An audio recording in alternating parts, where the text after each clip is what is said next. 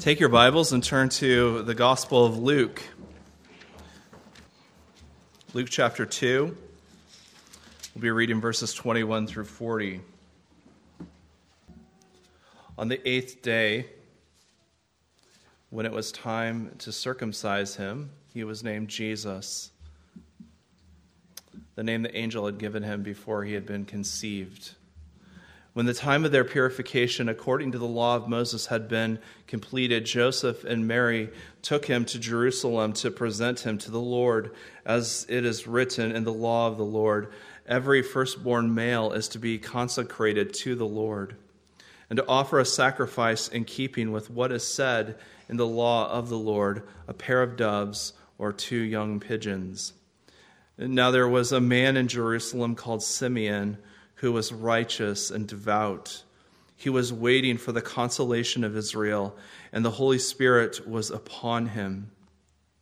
Had been revealed to him by the Holy Spirit that he would not die before he had seen the Lord's Christ. Moved by the Spirit, he went into the temple courts. And when the parents brought in the child Jesus to do for him what the custom of the law required, Simeon took him in his arms, and praised God, saying, Sovereign Lord, as you have promised, you now dismiss your servant in peace. For my eyes have seen your salvation, which you have prepared in the sight of all people, a light for revelation to the Gentiles and for glory to your people Israel. The child's father and mother marveled at what was said about him. Then Simeon blessed them and said to Mary, his mother, This child is destined to cause the falling and rising of many in Israel, and to be a sign that will be spoken against, so that the thoughts of many hearts will be revealed, and a sword will pierce your own soul too. There was also a prophetess, Anna, the daughter of Phanuel of the tribe of Asher. She was very old. She had lived with her husband seven years after her marriage and then was a widow until she was 84. She never left the temple, but worshiped night and day, fasting and praying. Coming up to them at that very moment, she gave thanks to God and spoke about the child to all who were looking forward to the redemption of Jerusalem. When Joseph and Mary had done everything required by the law of the Lord, they returned to Galilee, to their own town of Nazareth. And the child grew and became strong. He was filled with wisdom, and the grace of God was upon him. I want to say thank you for your prayers for me while I've been down uh, under the weather. Uh, so good to be back with you. There really is no substitute for the real spiritual presence of the Lord Jesus Christ with his people as they meet in his name. He's present with us, he sings with us, he receives our worship. He even speaks to us by his word. Precious realities found nowhere else as we, his church, gather in his name, and he makes his walks among his golden candlesticks. So I'm glad to be back. I promised you four songs surrounding the birth of our Savior in the month of December. I did not keep my promise. Uh, we're into January, and we're going to touch on the fourth song this morning, just proving that whatever we say, we must say, if the Lord wills. We don't know that we'll be here tomorrow. Well, who can deny that there is a unique bond between mothers and their children, a newborn baby? A bond that fathers can only look on with envy and wonder from the outside. Mom has had a nine month head start on you, Dad. That mysterious bonding that takes place even while the child is in the womb, and we're told that they can they can hear the mother's voice and recognize it. And it's that special attachment from birth that only deepens then during the uh, nursing period. So, Dad, you have a long game of catch up uh, of holding them, feeding them, uh, changing their diapers, spending time with them, and I still wonder if we really ever really catch up. There is just something special in the God given mother child bond. What thoughts go through the mind of a mother as she holds her baby in her arms? What will he be when he grows up?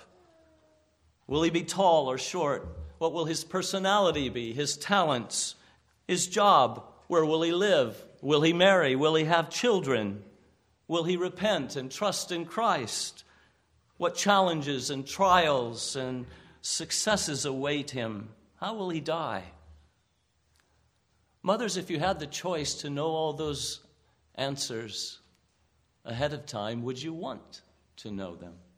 Or, or could they not be a burden, a heavy weight upon you to carry through life? Well, no doubt some of these same questions came to Mary's mind as she looked into the face of her baby boy. But, mothers, unlike you, Mary has been told many things about her son, things that amazed her, but also things that must have raised as many questions as they answered. Think at this point of all that she's learned from the angel Gabriel, from Joseph, Elizabeth, Zechariah, and the shepherds, that she would conceive supernaturally by the Holy Spirit without a human father, that she would have a son who would be the Son of the Most High God. That he's to be named Jesus because he'll save his people from their sins. That he would be a king to reign forever on the, house, on the, the throne of David's uh, kingdom. That he would bring salvation blessings that were promised through Abraham. That he's the Savior, the long awaited Messiah, Christ the Lord, God Himself. Now, that's enough to set your heart, uh, your head spinning, isn't it, as, as you would look into the, the eyes of your child. These were not things to be forgotten, and so she stored them up. Mary stored them up and treasured them in her heart. And it left her often, often returning to them, to ponder them, to think what this all means. How will it end? And then we come to our text this morning when Jesus was just 40 days old. Mary received further information about him from a man named Simeon. And that does bring us to our fourth of the songs that surround the birth of Jesus Simeon's song. And when I say songs, I'm not at all implying that they were all actually sung, but just recognizing their poetic form that these words come to us in the format of poetry and of song. Now, Luke 2 and verses 21 to 24 tell us two things that happened in the early life of Jesus his circumcision and naming on day 8, and then his consecration as the firstborn and presentation to the Lord on day 40 of his life. Both of these were done in obedience to the law. And some of this had to do with purification rites. And we might wonder well, why did Jesus undergo such laws and, and rites? It's, it's really the same question that John the Baptist had when Jesus came to be baptized by him, a baptism of repentance for the forgiveness of sins. And John said, Lord, I should be baptized by you, not you by me. And Jesus said, Suffer it to be so for we must fulfill all righteousness.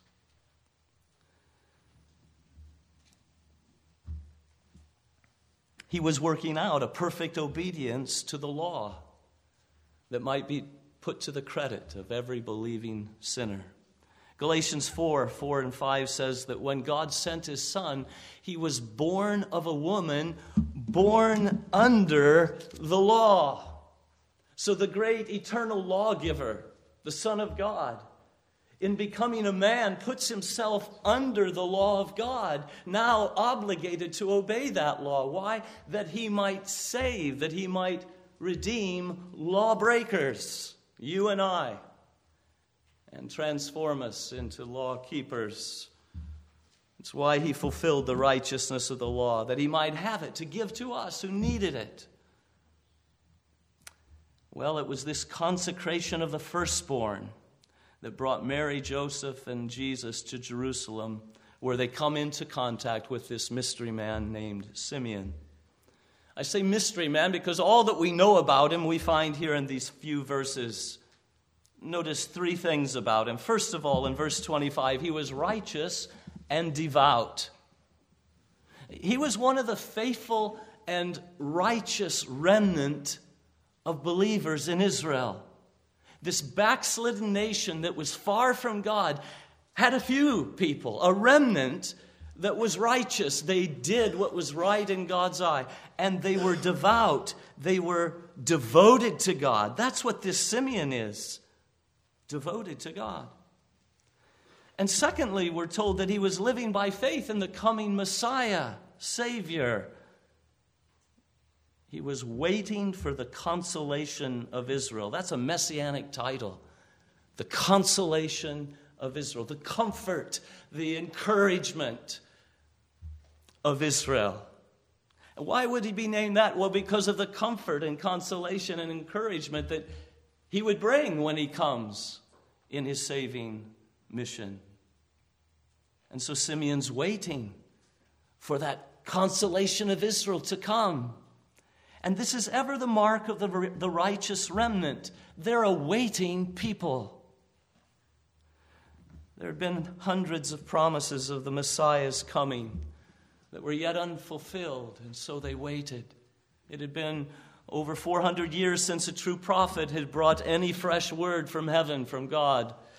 There had been over 500 years since any true king of Israel had reigned on the throne, but Israel had been put under the heel of the nations, the Gentiles. And so most in Israel had quit trusting, or they had quit waiting. They had lost hope. They'd given up on the promises of his coming. Indeed, to many, it looked like the promises had failed. But in fact, it was only their faith that had failed. God had, has always had a righteous remnant who go on believing, who go on waiting because they have a word from God. That's enough, a naked promise to keep them waiting. And Simeon is one of these happy exceptions to the, the, the unbelieving nation. And Anna, spoken of in verse 38, also one of the righteous remnant. And she spoke of this child to others who were looking forward to the redemption of Jerusalem. God has always had a people looking for his Messiah, waiting. So Simeon had his faith and hope set on this coming Messiah. I wonder, are you marked by this same mark of the people of God? Is your faith and hope set on the next coming of our Messiah Savior? That's the mark of God's people. They long for his appearing. So he was righteous and devout. He was waiting for the consolation of Israel, the coming of the Messiah. And thirdly, the Holy Spirit was upon him. Now, that's true in several ways. It was, first of all, true in his righteous life. Even as we prayed earlier, we can do nothing on our own. And so, if there was any righteous, devoted life in this man Simeon, it was due to the Holy Spirit's presence within, producing the righteous life, the fruit of the Spirit. He was empowered by the Holy Spirit. But the Holy Spirit was also upon him in a unique sense. And it's seen by the supernatural revelations that the Holy Spirit gave him, enabling him to prophesy to declare things, to know things otherwise unknowable to men. We're told it had been revealed by the Holy Spirit that he would not die before he had seen the Lord's Christ. Most of, most of the righteous remnant down through the ages had lived and died with this hope of seeing the promised Messiah, but never had it fulfilled. They did their best to keep hope alive in their own hearts, in the lives of their children and their grandchildren, but they never lived to see this coming Messiah. But Simeon was given a special promise by the Holy Spirit, just to him alone. You're going to live to see him. Now, how long had he known this? We're not told. How many days did he wake up saying to himself, This could be the day? One thing he knew, he was immortal until he saw the Lord Jesus. That might have put a spring in his step. Well, we also don't know how often Simeon visited the temple courts in Jerusalem. We do know it was the law of God that brought Mary, Joseph, and the baby Jesus to the temple that day, but we're told it was the Spirit of God that brought Simeon to the temple that day, that moved him to leave his house, to go into the temple courts at just the right time for this meeting to occur. There was yet one more thing that the Holy Spirit must have revealed to Simeon, and it was that it is this baby in this woman's arms who is the Lord's Messiah. There could have been other babies brought for the same reason to Jerusalem to do what the law had required, but Simeon knows it's this one by the Holy Spirit. How Simeon ended up with a baby Jesus in his arms, we'll have to wait to heaven to find out. Did Mary just let this stranger uh, come up and, and take the baby out of her arms? All of that is not important enough to be entered into Luke's account. What is important is what Simeon said as he held the baby in his hands and said by the power of the Holy Spirit. So his song, it's addressed to God, and it's about the baby that he's now holding. And in the very first thing that he says, I don't want you to miss the evidence of his devotion to God. That was one of the things that marked him. He was righteous and devoted to God. Notice how he speaks of God and himself. Verse 29 Sovereign Lord, as you have promised, you now dismiss your servant in peace, for my eyes have seen your salvation. He sees himself as the servant of the sovereign Lord. Now, a servant exists to do the will of another, even of God, his sovereign Lord.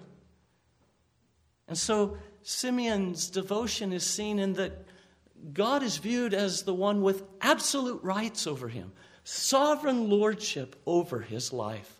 And he sees himself as existing as a servant of this sovereign Lord. And it's his will that is to be done about everything about how long I live, about when I die. All of that is part of his devotion to the Lord. Is that your view of yourself and of your God? that I am a servant of the sovereign Lord. I exist to do His will. Well, he says, Sovereign Lord, as you have promised, you now dismiss your servant in peace, for my eyes have seen your salvation. Don't miss it. As he, as he sees the Lord Jesus, he sees God's salvation. He is God's provision. It is a person, it is God's Son made flesh. This baby is God's salvation for sinners. Neither is there salvation in any other. For there is no other name under heaven given among men whereby we must be saved. It's either this one or, or be lost forever. This is God's salvation. And notice what he says about God's salvation. Your salvation, it, it's something which you have prepared in the sight of all people. Now, that's a reference to Isaiah chapter 40. And you don't need to turn back to Isaiah 40 because Luke quotes it just a page over in chapter 3.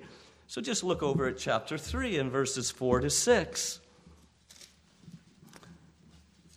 Speaking of the forerunner, John the Baptist, and of the coming Christ after him. Luke 3 4 is a quotation from Isaiah 40. As it is written in the book of the words of Isaiah the prophet, a voice of one calling in the desert, Prepare the way for the Lord, make straight paths for him. Every valley shall be filled in, and every mountain and hill made low. The crooked road shall become straight, the rough way smooth. And here it is and all mankind will see God's salvation.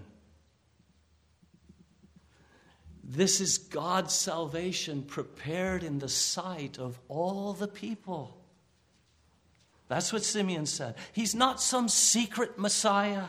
He's not hiding out in private. He carried on his his ministry in public for the most of it, in the sight of all the people, going around doing good, going around healing, teaching, and has carried out his work of salvation in the clear sight of all people. As he hung there on the cross, the tag on over his head was, was printed in three different languages as people were thronging by and could see this salvation of God. The Apostle Paul was uh, giving his defense before Governor Festus and King Agrippa in Acts chapter 26. And he says, I'm saying nothing beyond what the prophets and Moses said would happen that the Christ would suffer, and as the first to rise from the dead, would proclaim light to his own people and to the Gentiles. And at this point, Festus just blows up. He interrupts Paul's defense, shouting, You're out of your mind, Paul. Your much learning has driven you mad. Paul's answer I'm not insane, most excellent Festus. What I'm saying is true and reasonable. The king here, he's familiar with these things, and I can speak freely to him. I'm convinced that none of this his life, his death, his resurrection. I am convinced that none of this has escaped his notice because it was not done in a corner. If something's done back here in the corner, you may not know what it was. But if it's done openly in public, you know what it is. And that's what he's claiming. This, the Lord's salvation, was not done in a corner, but in the sight of all the people. That's what Simeon says about this child. He is God's salvation prepared in the sight of all people. And furthermore, he says of this salvation, it's not just for Jews, but it's also for Gentiles. It is for all people all different kinds of people. Verse 32 this salvation is a light for revelation to the Gentiles and for glory to your people, Israel. Now, for so long, the light of God's special revelation had been given almost exclusively to Israel. They were the ones that had the covenants, they are the ones that had the law of God. And God, for the most part, left the nations to go on in their superstition, in idolatry, their darkness and ignorance. But with the coming of Christ, there was a change. Now he enlightens the Gentiles and he brings God's salvation to them as well as to the Jews. You have a servant song back in Isaiah 49, one of the songs of the Lord's suffering servant. And in verses 5 and 6 record the inner Trinitarian conversation between the Lord God and his servant Son. So it's Christ speaking about God the Father. And this is what it says. And now the Lord says, he who formed me in the womb to be his servant, to bring Jacob back to him and to gather Israel to himself. For I am honored in the eyes of the Lord, and my God has been my strength. And he goes on to say what God the Father says to me, his Son.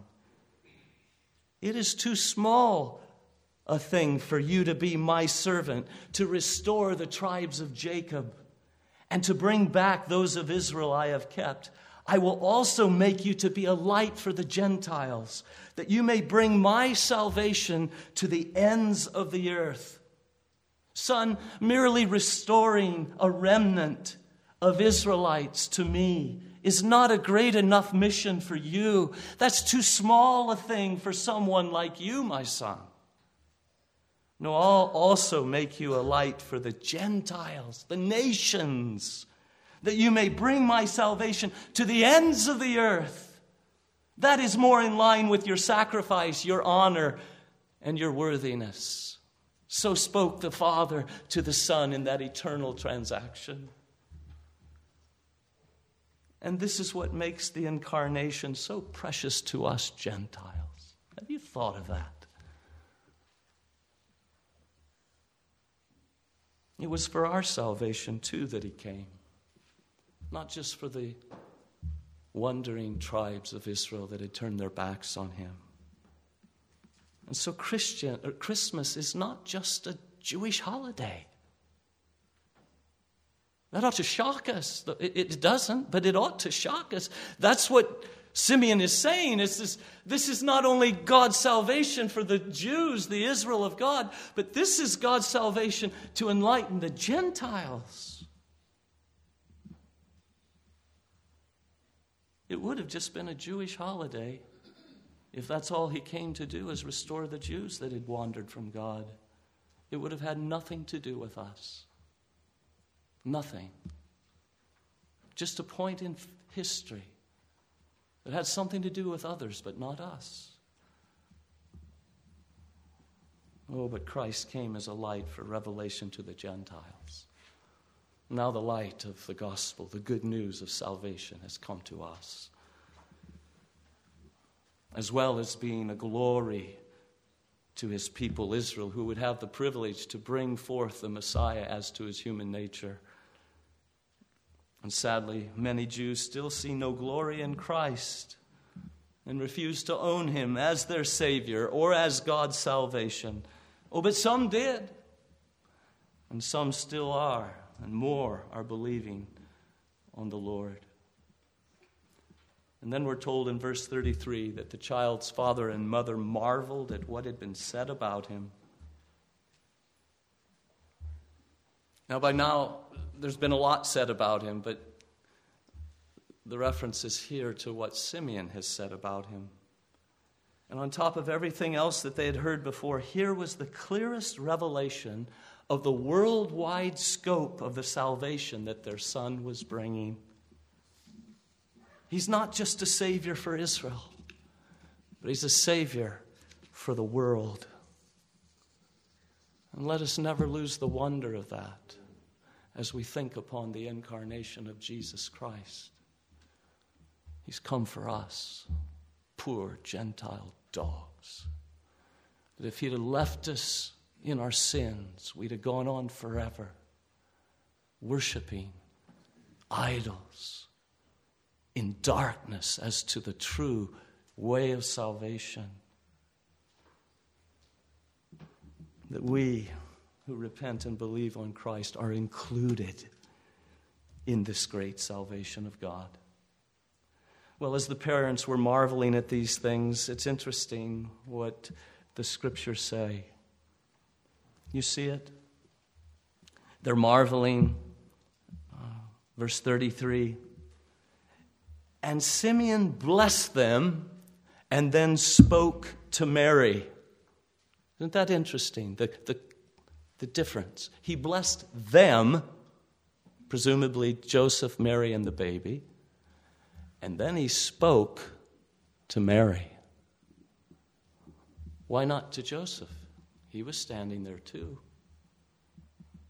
Well, could it be that by the time these next things would happen that he's about to speak of, Joseph would be nowhere in the picture? That he wouldn't be around. He would be off the scene, as we find in the pages of Scripture. Evidently, had died, presumably so. And so these things would not be for him. They would really belong to Mary and concern Mary.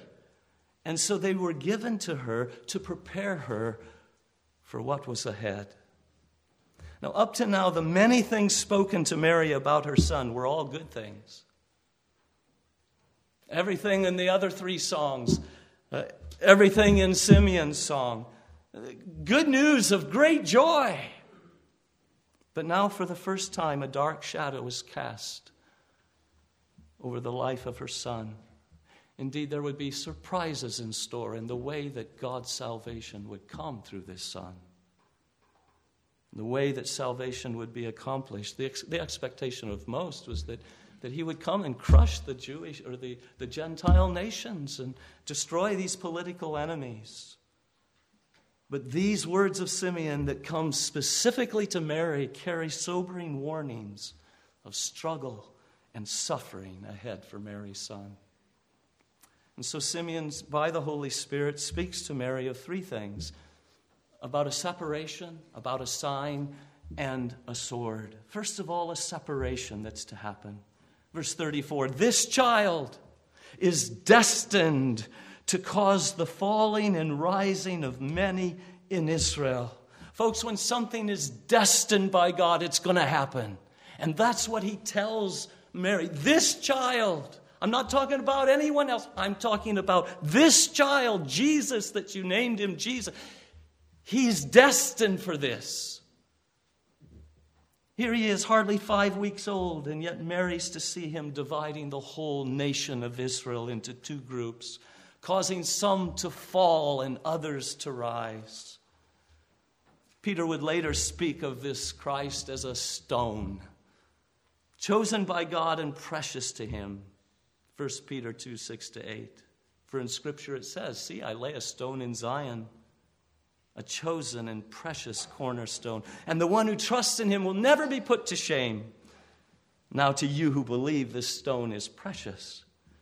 But to those who do not believe, the stone the builders rejected has become the capstone and has become a stone that causes men to stumble and a rock that causes men to fall. They stumble because they disobey the message which is also what they were destined for. Well, Peter speaks of that afterwards, but, but Simeon speaks of this separation when Jesus is 40 days old. And it's a separation in Israel that takes place as people will meet Mary's son. He's a living stone.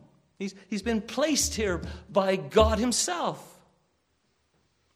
And some in their lives coming to Him will put their trust in Him. They will believe on Him. They will receive Him as the cornerstone and foundation of all that they do. Their whole life, He's the foundation. He's the one that determines how I live my life. They build upon Him for time and eternity. And so they rise to eternal life. But others come to this same stone, this same Jesus. And they're offended at his teaching, they're offended at his claims, they're offended at his demands, and they don't believe on him. They reject him. And so for them, he's a stone that causes them to stumble. He's a rock that makes them fall, and so they fall into an eternity without him. And Mary, it's this child who's destined to cause such falling and rising in Israel. And it all happened just as Simeon said it would. I mean, you could see it happening as he taught the people. You could often see it visibly happening. He cut the, the crowd in half, he cut them in two, and, and they, they, they split up upon meeting this, this stone. Those who rose in faith, those who fell in unbelief. There's no neutrality here in Christ, either for him or against him. And you can still see it happening today. Speak about God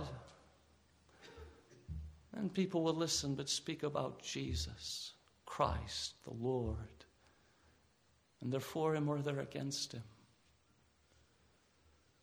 Jesus and his gospel remain the great cause of separation, cutting right through families sometimes. Those who rise to eternal life and others who fall to eternal damnation. Some, upon hearing the gospel, even today, are humbled. And they say, This is right. Jesus is right. I am the sinner. And I need a Savior. And the Bible tells me that's why I came, and I trust in you. And I expect to receive mercy from God only because of what Jesus has done for a worthless sinner like me. And they rise. That's what Jesus said that whoever humbles himself will be exalted will be lifted up. Whereas others, upon meeting Christ and hearing his gospel, they reject it. No, their proud self righteousness will not accept such statements about their need for a Savior, that Jesus must be damned if you're ever to be saved. And so they stumble over the gospel, they stumble over Jesus, and they fall to their everlasting destruction. So, which is it? Which is it for you? Are you receiving Christ or are you rejecting Christ? Have you humbled yourself, trusting in only what only in what Jesus has done for sinners? You say, I'm not rejecting him. I'm considering him. I'm just waiting. Yes, and while you wait, you are rejecting him today. You're refusing to give to him your love, your trust, your worship, your service, your obedience today. Because whether you believe it or not, you are rejecting Him. If you're not receiving Him, if you haven't received Him and are not worshiping, loving, trusting, obeying, then, then you have rejected Him. You are rejecting Him. And you're just promising yourself what the devil's trying to convince you that someday, someday, you'll receive Him.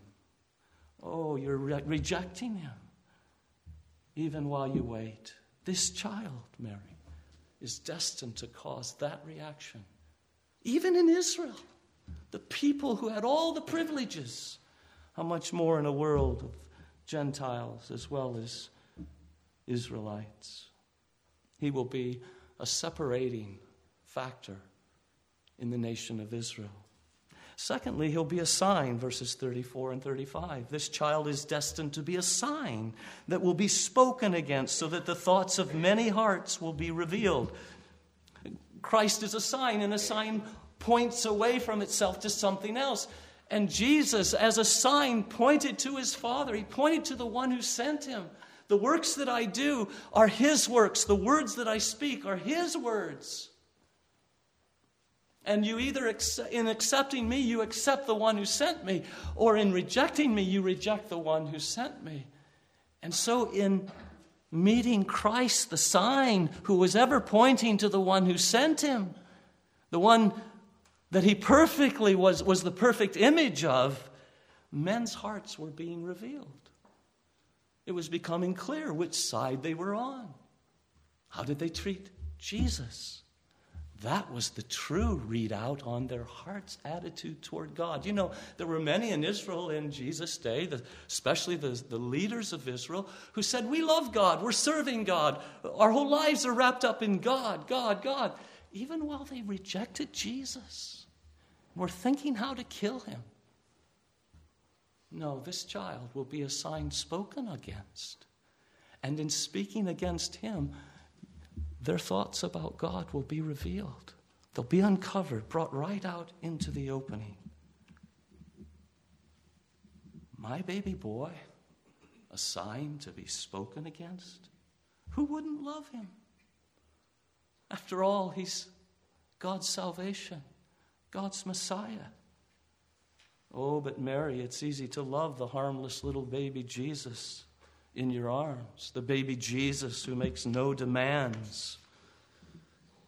But at age 30, he begins preaching, and immediately men's cherished sins are exposed, and their hatred of Christ and God is surfacing.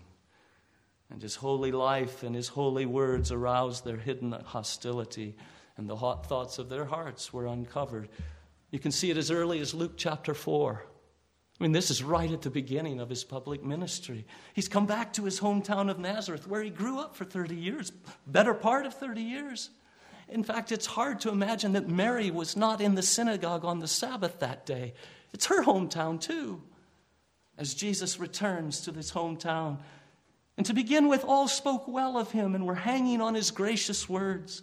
Luke 4 22. But by the end of the sermon that day, they were furious. And they drove him out of town and they took him to the brow of the hill on which the town was built in order to throw him down the cliff. But he walked right through the crowd and went on his way. You see, it didn't take long for Mary's son to be a sign spoken against, a despised and rejected man. The things she heard them say about her son. And worst of all, coming from the mouths of religious leaders of the Jews. They called him a drunkard and a, and a glutton, a friend of sinners. They said he was demon possessed in league with the prince of demons, that he was out of his mind, that he was a lawbreaker, that he was a sinner a blasphemer worthy of death. She heard them speaking against him and their plots against him. And we wonder when he said to them, I and my Father are one, and they began to take up stones, if she was there that day. She must have died a thousand deaths as she heard what men were saying against her son. And each time she heard it, she must have heard the echo of these words of Simeon Mary, this child is destined to be a sign spoken against. A separator, a sign. But thirdly, there was something else that Simeon said, and it was the most ominous of all a sword. Verse 35 And a sword will pierce your own soul too. Kids, what is this? Swords pierce bodies, right? What is it to have a sword pierce a soul, a uh, non material thing called the soul? Well, this sword does not refer to Mary's own direct sufferings as such, but speaks of the sufferings of her son, which would affect her. And every mother knows the reality of vicarious pain felt when seeing your own children in pain. In fact, your pain as the mother can be more intense than the actual pain that they're going through. It's a mother's heart that's tied up with the joys and sorrows of her children. And it was no different for Mary. She was already beginning to feel the sword piercing her soul to see the way that they treated her son as he went around doing good, healing, casting out devils, preaching the good news of salvation and forgiveness of sins to unworthy sinners. But she had no idea how deep that sword could and would cut into her own soul. But then it happened. It was early one Friday morning during Passover, just days earlier. She had seen her son ride into Jerusalem on a colt amid the cries of Hosanna, Hallelujah to the King, long live the King palm branches, clothes strewn on the path before him, receiving him into Jerusalem as the King of Israel. What heights of joy must have risen within her heart. But this Friday morning, John has come to get her and to lead her outside the city gates to a ghastly sight at Golgotha, the place of a skull. There are three blood streaked bodies hanging on their crosses. And as John leads her to the middle cross, she can barely make out that it is her son. John assures her it is, and the sign over his head confirms it Jesus of Nazareth, King of the Jews. Mary, they came for him during the night, and he never fought against them. Never, man, never did a man go so willingly to his death.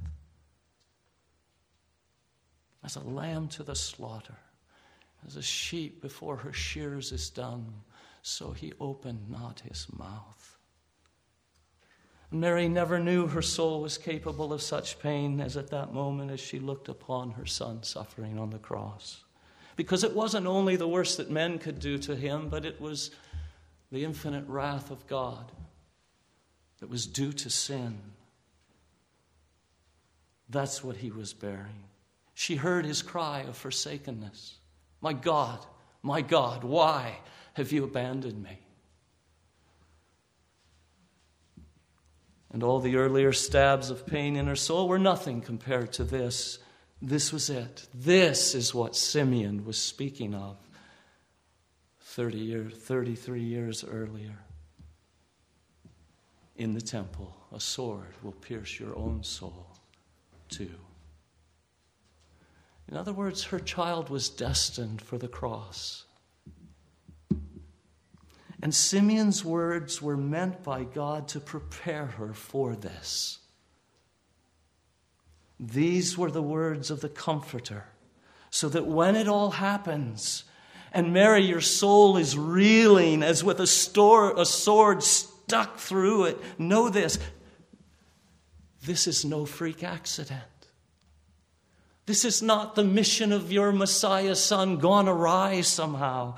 There's no frustration here of your child's mission. Rather, all of this is God's predestined plan for your child. This is the way Jesus brings salvation to many, to Jews, to Gentiles, and yes, to Mary as well. What a comfort this would be to her, even as she looks upon him. It was all said to her, and it's now happened just as it was said.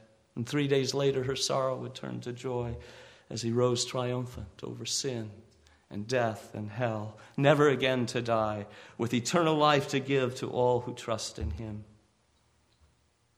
And, dear Christians, whatever pains and losses you have been called upon to bear in this life, we can know the same comfort and consolation and encouragement as Mary receives here through Simeon. God's perfect plan for you has not been frustrated. This is your sovereign Lord working out everything in conformity with the purpose of His will for you. Nothing can touch you but what God has ordained and promises to work together for your highest good. Drink it in to your, for your comfort. Drink it in for your joy and peace, even in the midst of your pain. And then let none of us forget that our Savior was born to die, that he was destined for this even before creation. That's why he came into the world as a man, that he might suffer death in our place and in this way bring many sons to glory, Jews and Gentiles alike. Christian, the reason God does not treat you and has never treated you as your sins deserve is because he treated his son as your sins deserve. For he bore our sins in his body to the tree. And there he took the punishment that you might have the forgiveness. And he took your pain and sorrow that you might have his peace and joy. And he bore God's infinite wrath that you might know his eternal favor. It was by suffering and dying on the cross that He has purchased our redemption. So measure His love not by your pains, but by His pains endured for you. And then offer yourself afresh to Him as your sovereign Lord to serve, to worship, to love, to trust, to obey. What a passage. Lost sinner friend, where are you with this Jesus? This Jesus who died on the cross and rose again. This Jesus who, who was spoken against. This Jesus who was despised and rejected. Here alone is salvation. It's found in this Jesus, in Him alone. Only through His death on the cross and His resurrection. Are you stumbling over Him to eternal perdition? Or are you building your hope and trust and life upon what He has done for sinners. Your eternal destiny depends on what you do with this Jesus. Are you rejecting or receiving? Oh, receive Him today and, and find out just how blessed are those who put their trust in Him. Well, we want to sing of Him. We want to sing of him being despised and rejected for us, and the great salvation that has come to us because of all he bore. It's number 200 or 128. 128. We'll sing it to the more familiar tune. Let's stand as we sing.